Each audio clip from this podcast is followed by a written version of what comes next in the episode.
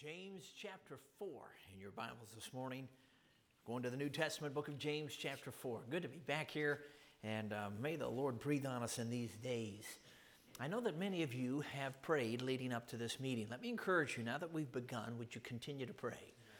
Because we'll always need that touch that we just sang about the presence of God. God's omnipresent, but there's a difference when He manifests that presence so that we're aware that God is in the room. And uh, there's something about that that allows the word to sink in much deeper. And so uh, let's ask the Lord to meet with us in that way and to uh, so quicken us and so move even in the atmosphere that the truth, the Word of God, has free course and it's given its full weight to come down on our hearts. And uh, let me encourage you to keep praying that way. And I do trust that you'll come every service that the Holy Spirit wants you to come. And if we'll look to them, him about that, he'll guide us. Let me have my wife stand up. Uh, 36 years now married. I'm Mary Lynn, and uh, she's put up with me. and we're going on 37 years this uh, uh May. But uh, good to have uh, well, her traveling with us. Last year, my son did a gap year, and so they were home. So I did a lot of meetings by myself. So it really is good to have her back with me. My son, as he mentioned, Pastor mentioned, is in college. Uh, he's really bummed he's missing out on California. But nonetheless, uh, we are uh, delighted to be here, and may the Lord uh, make this time count. So appreciate the heart of your pastor and his desire to see God work. Uh, we've seen what man can do, we need to see what God can do. And so uh, that is the passion of your pastor. We've had a delightful time together already. Looking forward to the fellowship in these next couple of days as well. Well, James chapter 4 in the Word of God this morning. Now, Lord willing, tonight we're going to deal with a truth that the Lord really brought to bear in my own heart in the summer of 2020, so very recent, and it's a marvelous truth. It just rocked my boat in a very uh, helpful way, and uh, we will look at that tonight. But this morning, I want us to look at a truth that began my journey back, uh, oh my, uh, 30 years ago. And so, uh, uh, James chapter 4 in the Word of God this morning, James chapter 4. And let's look at verse 6. But he, that's God, giveth or gives more grace. Wherefore he saith, God resisteth, resists the proud, but gives grace to the humble. Friends, this verse is loaded. When it says in the first phrase that he giveth more grace, the word more comes from a Greek word that if I were to, well, I'll just say it, it's the term megas, and you get the idea. It's mega. The text is actually saying God gives mega grace. Now, we live in a time when there's mega stores and mega churches and mega this and mega that. I'm going to tell you what we need is mega grace, and God's giving it. So I want to speak this morning on the truth of mega grace. Lord, I pray that you would take this truth, open it up to our hearts in a way where faith is nurtured to the point that there is a glad faith response. Lord, where needed, would you do a life changing work? Lord, where needed, may it be a turning point, a pivotal moment for some today, so that months from now, there will be ongoing radical transformation. Lord, for others who've already been blessed by this truth, may they be refreshed in this truth, deepened in it, renewed in it. Lord, would you do today for each one what needs to be done, Lord? We need that touch from heaven. We're asking you for it.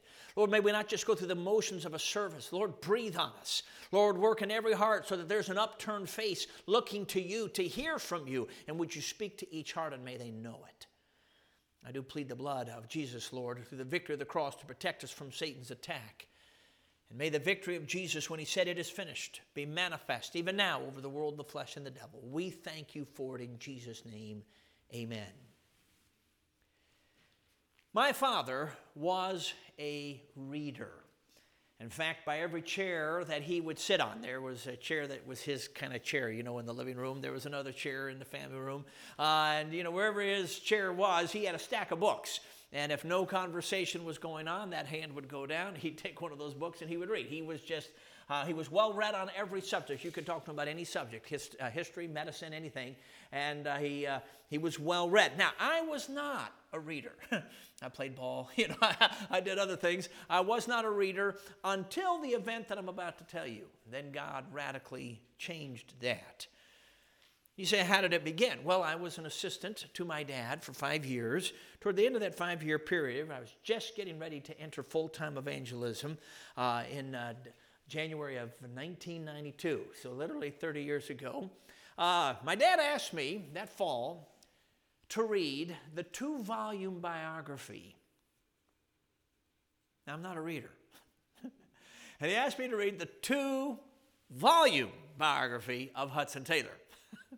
Now, each volume was 500 pages. I mean, each volume was like bigger than anything I've ever read, you know? Uh, I had never read a two volume anything at that point in my life except the Old and New Testaments. and uh, so when it came to other books, you know, I just didn't, I read the Bible, but uh, I didn't read much of the other books. I read what I had to to get through school. Even grad school is amazing how little. In fact, when I was in systematic theology, we'd have to turn in these reports. You know, you had to read systematic theology books. Oh my goodness. And uh, these guys, you know, you got all the nerds in the class, they're reading, they're turning in like 25 hours, you know, 21 hours, 19 hours. I'm turning in like an hour and 45 minutes. So then I have to bust my gut and, you know, ace the test to make up for the, the loss of the grade on the uh, reading. But at any rate, uh, so that's just where I was. So here I, I got, you know, what am I going to do? Dad, but, you know, well, this is my dad, and the time he was my boss, I'm stuck. I got to read this. Well, it didn't take long, and I got engrossed in what I was reading and the story of Hudson Taylor. And at the same time, in the providence of God, it's amazing how God brings so many facets to bear at the same time. Only God can do this. At the same time, I was, I was using a, a study Bible called the Inductive uh, Study Bible by Kay Arthur. And uh, in this Bible, it teaches you the inductive method. And then instead of reading somebody else's comments, uh, like you typically do in a, in a study Bible, and there's a great place for that, in this case, you develop your own notes through the inductive method. So I was in Galatians and Ephesians during the same time period where I'm really diving into Hudson Taylor's life. And in the inductive method, you're noting words that occur often, you're seeking to find out why. And in Galatians and Ephesians, I began to notice for the first time in my life that the word grace, a very familiar word, I'm a PK, uh, but I, I began to notice that that word was all over those books that the pages of the little books of Galatians and Ephesians were loaded with the word grace. And I began to notice that it was not just dealing with justification, it was dealing with sanctification. And God began to open my eyes the first time I saw it. Now I got saved at six, called to preach 15, first, first message at 16, and so forth. But for the first time, I began to see the need for grace, not just to go to heaven, but to experience heaven on earth. And the futility of the flesh and the necessity of the Spirit of God to impart grace for everything. And I'm going to tell you, it was a great awakening. It really was a grace awakening in the truest sense of that word. It launched me, it rocketed me on a revival journey. It began then, and of course, God in His goodness continues us on that pathway for the rest of our lives. It launched a revival journey. Now, let God launch you, if needed, on a revival journey this morning through understanding and applying and experiencing mega grace. Now, what is grace? Why do we need mega grace? And if that is in fact the case, which it is, how do we access this mega grace of God? So let's look at three truths that answer those three questions. First of all, the definition of grace. Let's start by answering the first question what is grace? Now, when I was a little boy, a lot of the churches in our land had what they called training union. They had Sunday school in the morning before the morning service, and they had training union in the evening before the evening service. That was just the order of the day uh, back in the 1960s. I hate to date myself here, but I just did. Uh, so when I was a little kid, uh, we would have that. Now, in, in training union, or for that matter, in Sunday school, if, if the teachers uh, would have asked when I was a little kid, you know, in elementary school, what is grace? Boy, I could have shot my little hand in the air. I usually didn't, I was too shy. But I could have because I knew the answer, uh, and that was that standard answer unmerited favor. How many of you knew that? That grace is unmerited or undeserved favor. I could have said that. Unmerited favor. Now, if the teacher would have followed up and asked, What is the unmerited favor? I'd been absolutely stumped. See, that's what we want to get to. We've got to go beyond, beyond the surface here. What is this unmerited favor? What really are we talking about? Now, the key to understanding definitions of words in any language, including biblical language, is the usage of the term. And there are some words that the Holy Spirit uses in a way that's even different from the way that word was used at that time period. Now, sometimes it's the same, uh, but sometimes God is taking a, a, common word and then He's adding a spiritual meaning to it. And that's why in 1 Corinthians it tells us that we need to compare spiritual concepts with spiritual words. Because some of these words God's attaching a meaning to, like the word abide over in John. And this is what we have here with this word grace. We need to take the effort to see how the Holy Spirit uses the word. Now, sometimes the Bible just gives it a, a, definition in one verse, like sin is the transgression of the law. But with grace, we don't have that. But we need not fear because this word is used all over the uh, pages of Scripture, and we can glean from that and discern a very specific definition. So let's just piece it together. First of all, the nature of grace is a gift. In our text itself, it says, He, God, gives more grace. So that means to us as the receiver, it is a gift. The nature of grace is a gift. If you know Ephesians 2 8 and 9, for by grace are ye saved through faith, and that not of yourselves, it is the it's the gift of God not of works, lest any man should boast. That's true in salvation. It's also true in sanctification, where in Ephesians 3, verse 7, in a sanctification context, it says the gift of the grace of God. So, very clearly, grace, the nature of grace is a gift. That means for us as the receiver, we do not earn it. Ah, so there's the unmerited part of this. Someone else earned it for us. For us as the receiver, we do not purchase it. Know, we live in an American culture where you just want something, you purchase it, okay? Can't do that with grace. Jesus purchased it for us. For us as the receiver, grace is in very fact absolutely free. It's a gift. The nature of grace is a gift. Secondly, the source of grace is God. The text says God resists the proud, but gives grace to the humble. You see, the source is God Himself. He's the one who earned, He's the one who purchased through Jesus. You see, grace is not something you and I manipulate, it is not something we produce.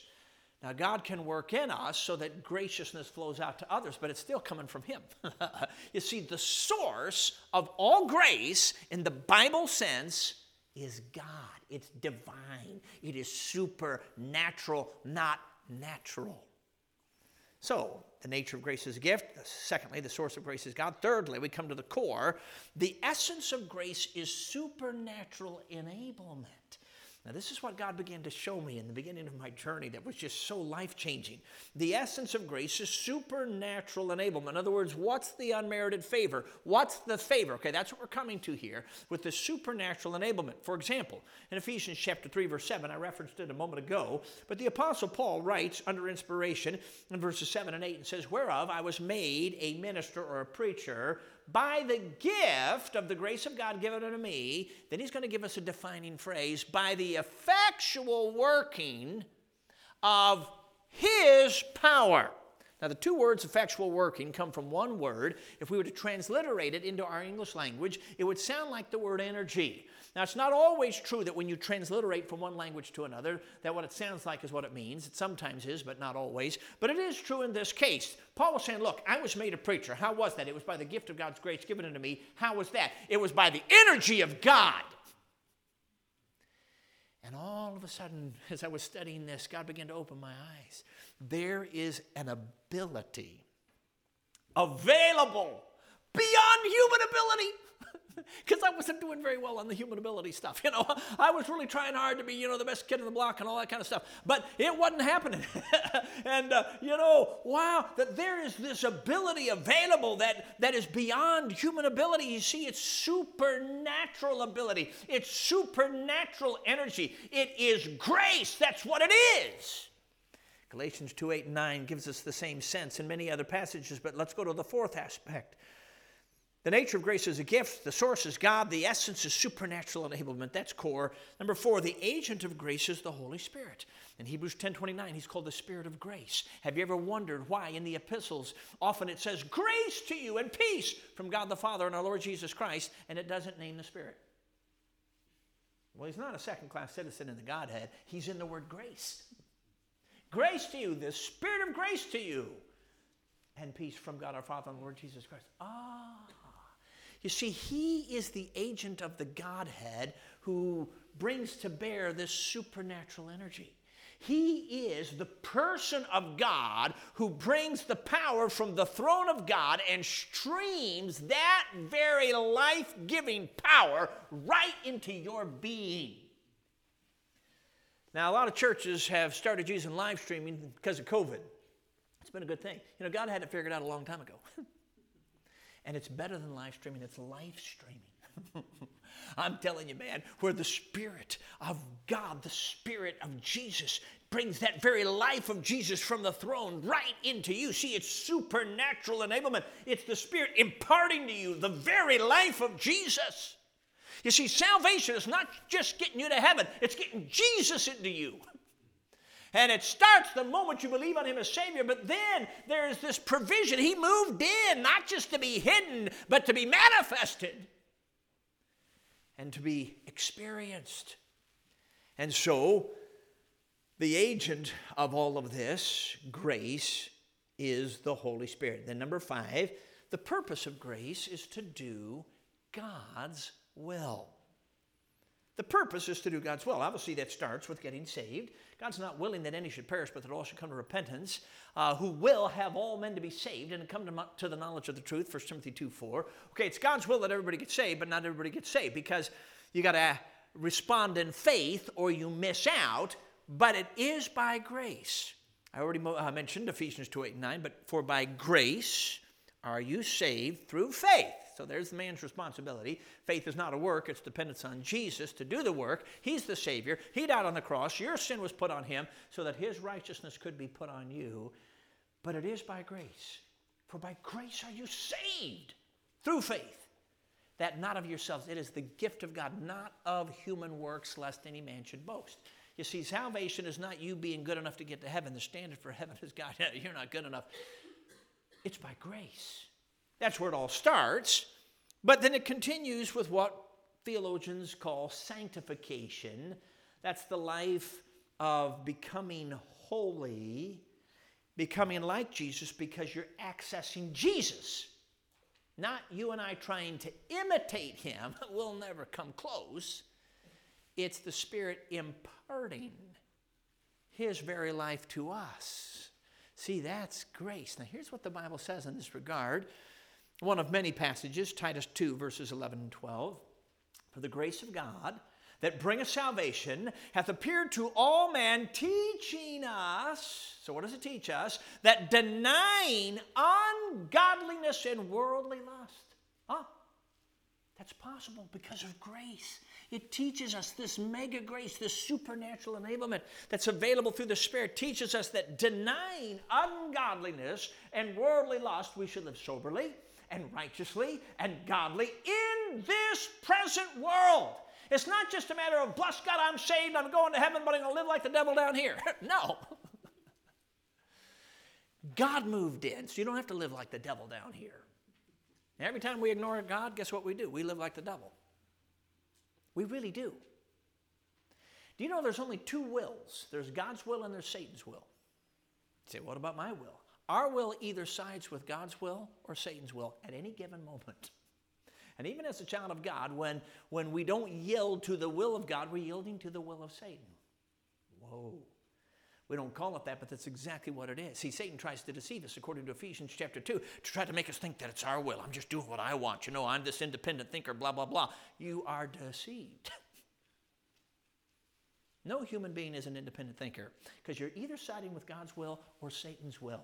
And Satan tries to make you think that you're this big shot, that you got this thing figured out, and you can just, you know, be this independent thinker. Whereas when the fact is, when you do that, you just bought into his will.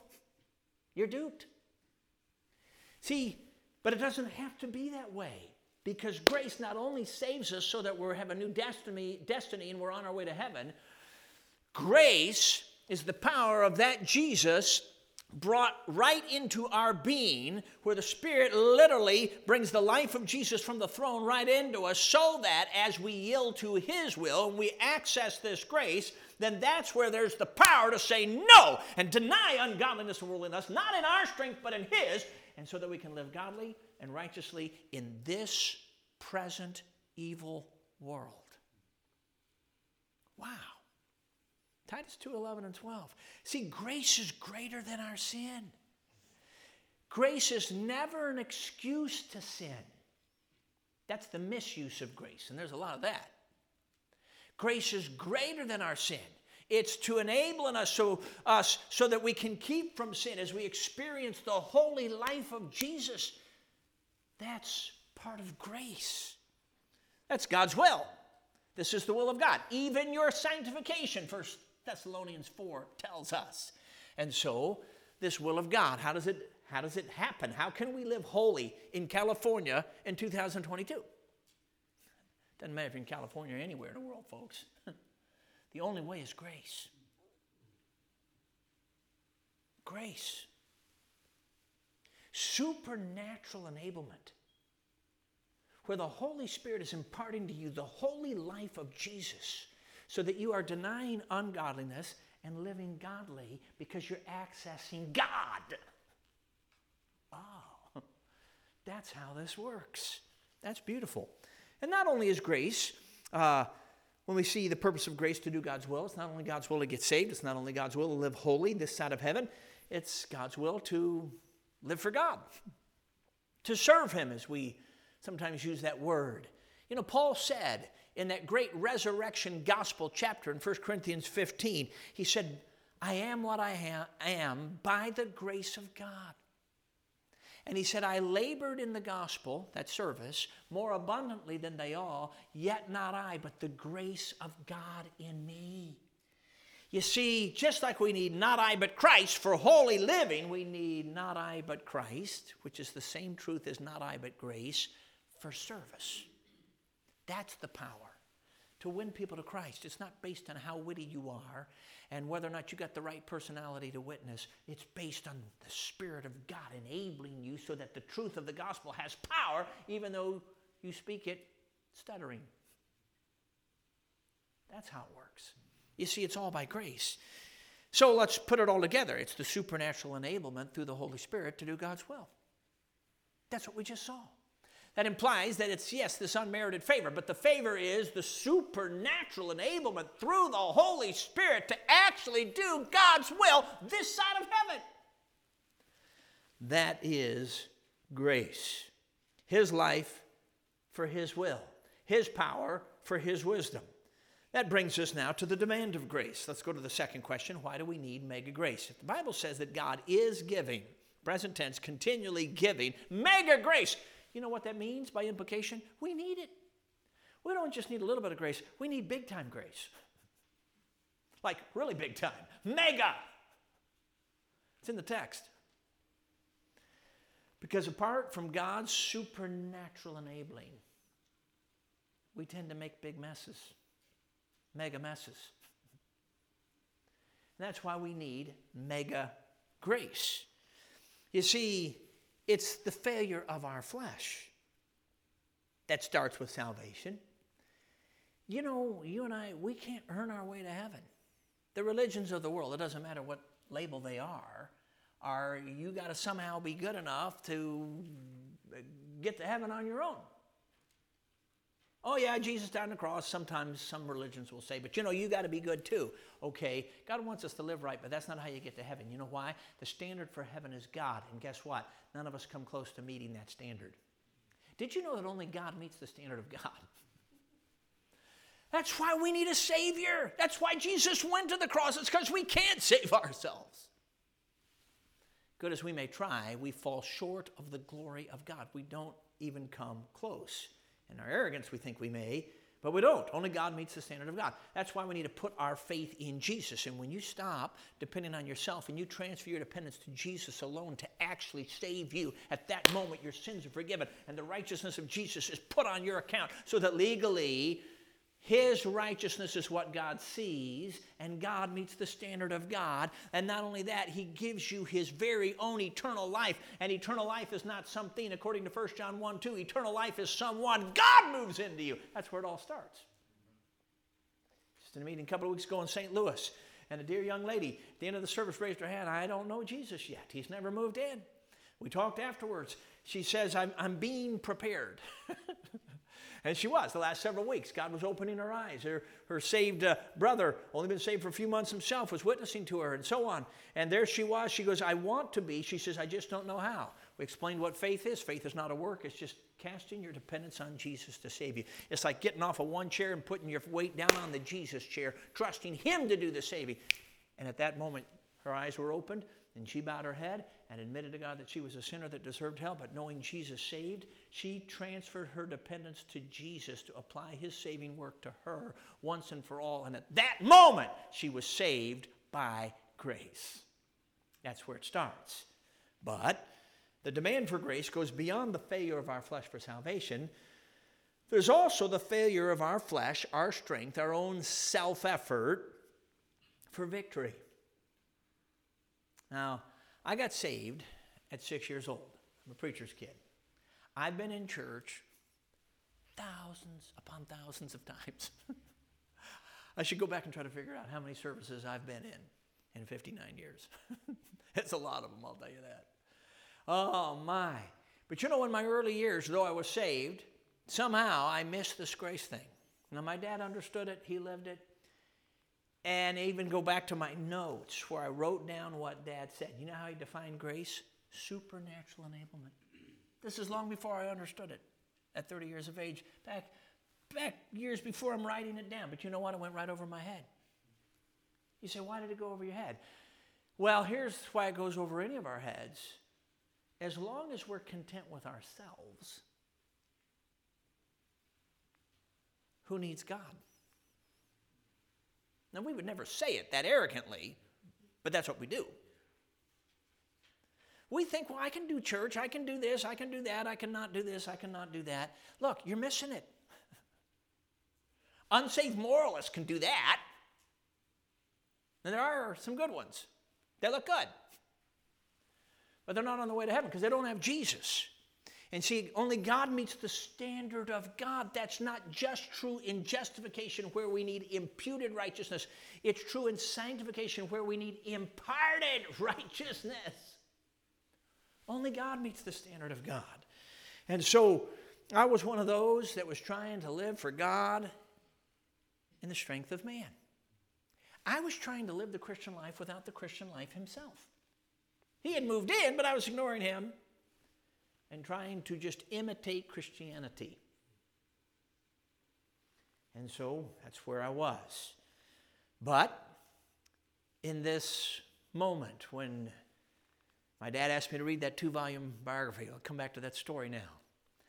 And I'm in that study, and grace is coming off the page, supernatural enablement. And it's not just for justification, it's for sanctification. Well, I'm going to tell you, I needed that because the sanctification thing wasn't going so well. You know, I could fake it on the surface. You know how that goes. But how about all the other stuff? And so uh, I'll never forget this. We're now, I had entered full time evangelism. I was a slow reader, so, so months are going by, you know, and all this is happening. And my wife and I were in our first year of ministry, and I was in a little church, had six rows. And uh, uh, they had just suffered, this is terrible, they had suffered a church split because they had put in new carpet, and half the audience did not like the color. True story. I will say it was a bright bubblegum pink, but it's not what you should leave a church over. so, one day my wife's practicing the piano, it's daytime. I'm sitting on the front row and I got, I'm now in volume two of the biography. In fact, it may have been February, if I'm thinking right, 93 by this point. And all of this truth is coming together. And for the first time in my life, I began to recognize the futility of the flesh and the necessity of the spirit. Only God meets the standard of God. And therefore, the futility of flesh or self dependence and the necessity of God dependence. And the futility of a flesh filled life even if it's religious looking flesh. And the necessity of a spirit filled life. And I'm telling you, when that began to just open up, I began to realize wait a second, I've been missing out. And I began to see for the first time that the flesh profits nothing. Whoa, that was like massive, monumental, because I was working hard with this flesh thing. I was trying to do right. You know, give me the box, I'll get in it. Give me the list, I'll add to it, I'll outperform. So I thought. and, uh, and then I began to realize wait a second, the flesh profits nothing. It's unprofitable, it's a waste. That's what it says. It's what it says. Jesus said, Without me, ye can do. It's amazing how much sweat we can put in doing nothing. nothing that counts. Because only when you access Jesus does it count. Everything else goes up in this. Whatever's not Christ but us at the judgment seat gets incinerated. 1 Corinthians 3. Whatever's not I but Christ, oh, that's what passes. God meets the standard of God. And I began to realize wait a second, I've been trying to do this on my own. This isn't going to pass the test. And not only that, I saw in 1 Corinthians 3, verse 6, that the Spirit gives life. And that the letter of the law kills. Well, I was really good at this letter of the law stuff. I was killing everybody. oh, man. And I began to realize, you know what? I'm not even helping. I'm hurting. You talk about a great awakening. That not only is what you're doing a waste, it's hurting people. Because when the Spirit of God's not in it, it's death. That's what the next verse in 1 Corinthians 3 7 says. That the law without the Spirit is a ministry of death, it's con- condemnation. We're going to see why tonight. An amazing passage. But, friends, oh, God began to open my eyes. Look where you're at. Profits nothing. It's counterproductive. It's deadening. You're hurting people because a lot of what you do isn't, isn't me. Now, not everything. There's a few times when I would get so desperate I would accidentally happen into faith. Did you catch that? that sometimes we can get so desperate, we just, God, you got to help me. And so we accidentally happen into faith, not knowing what's going on. But you know, most of the time we're not that desperate and we're prone to wander right back to self dependence. And God was showing me, look, it profits nothing, it's counterproductive. In fact, God calls it sin. Romans 14 23 says, Whatsoever is not of faith is sin. Whatsoever is not of God dependence. Well, if it's not God dependence, it's us. It's self dependence. It's man dependence. It's flesh dependence. Whether it's your flesh or the flesh of somebody else, it's just all man propping each other up. God says, Whatsoever is not of faith, whatsoever is not of God dependence is sin. Sin. And I'm sitting on the front row of this little auditorium. Marilyn's practicing the piano, and all this is coming together. It wasn't just that I needed grace. I was, I was living in sin the religious, self dependent, living in sin kind of problem. Wow, I didn't know that was a problem. Till that day when God opened my eyes wait a second. You're trying to live righteously without the righteous one? Who do you think you are? Wow. I'm going to tell you, it was a great awakening, but I thank God for it because that's what launches you back to God. It's what launches you back to grace. So, the demand for grace is the failure of our flesh in both salvation and sanctification, and of course, everything else, service, and so on. Well, let's get to the third truth the deliverance through grace. Let's come to that final question how do we access grace? Well, let's go back to our text. It says, He gives more grace, wherefore He says, God resists the proud. Let me stop right there. The word resist is a fascinating word. In fact, it's a military term indicating that God stations himself against the proud. Now, I don't know about you, but I don't want God stationed against me.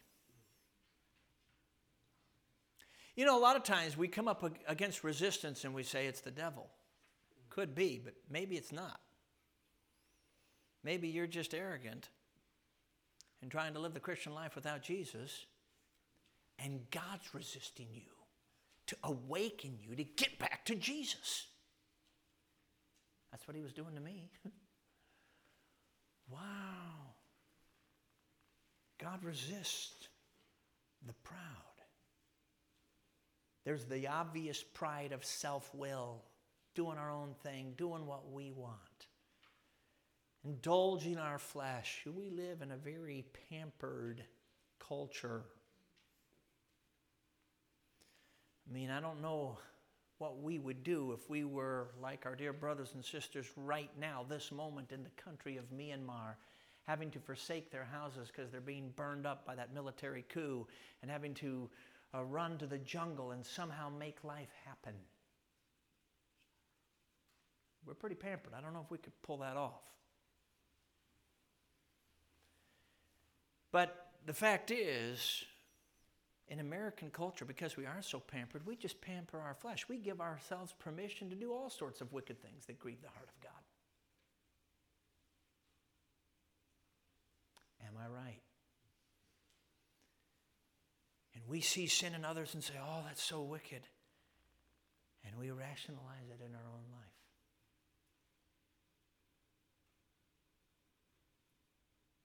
Oh, yeah, I've been there big time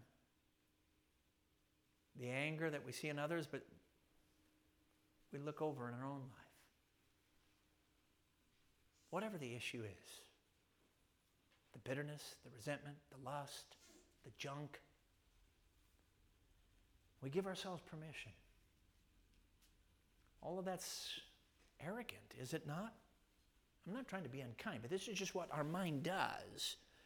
And we give ourselves permission to indulge our flesh. See, that's all arrogant. God resists the proud, but not just that kind of pride. It, it's also the pride that I'm describing in my growing up years where I was trying actually to do right without God. Oh, yeah, I was saved on my way to heaven, but trying to live the Christian life without Jesus, the Christian life, empowering. See, that's arrogant. That's what God was just nailing me over 30 years ago. God resists the proud remember reading the story about the little uh, airplane, a little four passenger plane. There was obviously the pilot, there was a computer expert, and there was a Boy Scout and a preacher on this plane. Well, the pilot turned around and said, You know, we got some engine trouble, and it looks like we're, uh, we're going to go down. He said, Unfortunately, we only have three parachutes and obviously four people. But I think I should have one of the parachutes because I have a wife and three small children, so he quickly took one and jumped. Well, the computer whiz immediately spoke up and said, You know, I am the smartest man in the world. And everyone needs me, so I think I should have one of the parachutes. So he took one and jumped. Well, now it's just the old preacher and the little boy, and there's one parachute left. And the old preacher looked at the little boy and said, You know, son, I've lived a good long life. You're young. You go ahead and take that remaining parachute. And With a sad smile, he said, And I'll go down with the plane. And the little boy looked up and said, Ah, relax, preacher. The smartest man in the world just grabbed my knapsack and jumped out. Which is a good picture of us when we arrogantly trust our flesh. we fall. Been there, done that too many times. God resists the proud. But the verse doesn't stop there. Here it is, folks giveth grace, is giving grace to the humble. Now, humility is twofold, it's two sides to one coin. The first side is honesty. See, if you don't admit your need, you're never going to go to God for His grace. That's where I was as the arrogant preacher's kid. You know, who needs grace when I can live this thing on my own? Uh, total arrogance. You see, God gives grace to the humble. He resists the proud, but He gives grace to the humble, to those who admit their need. Ah, Are we humble enough for that?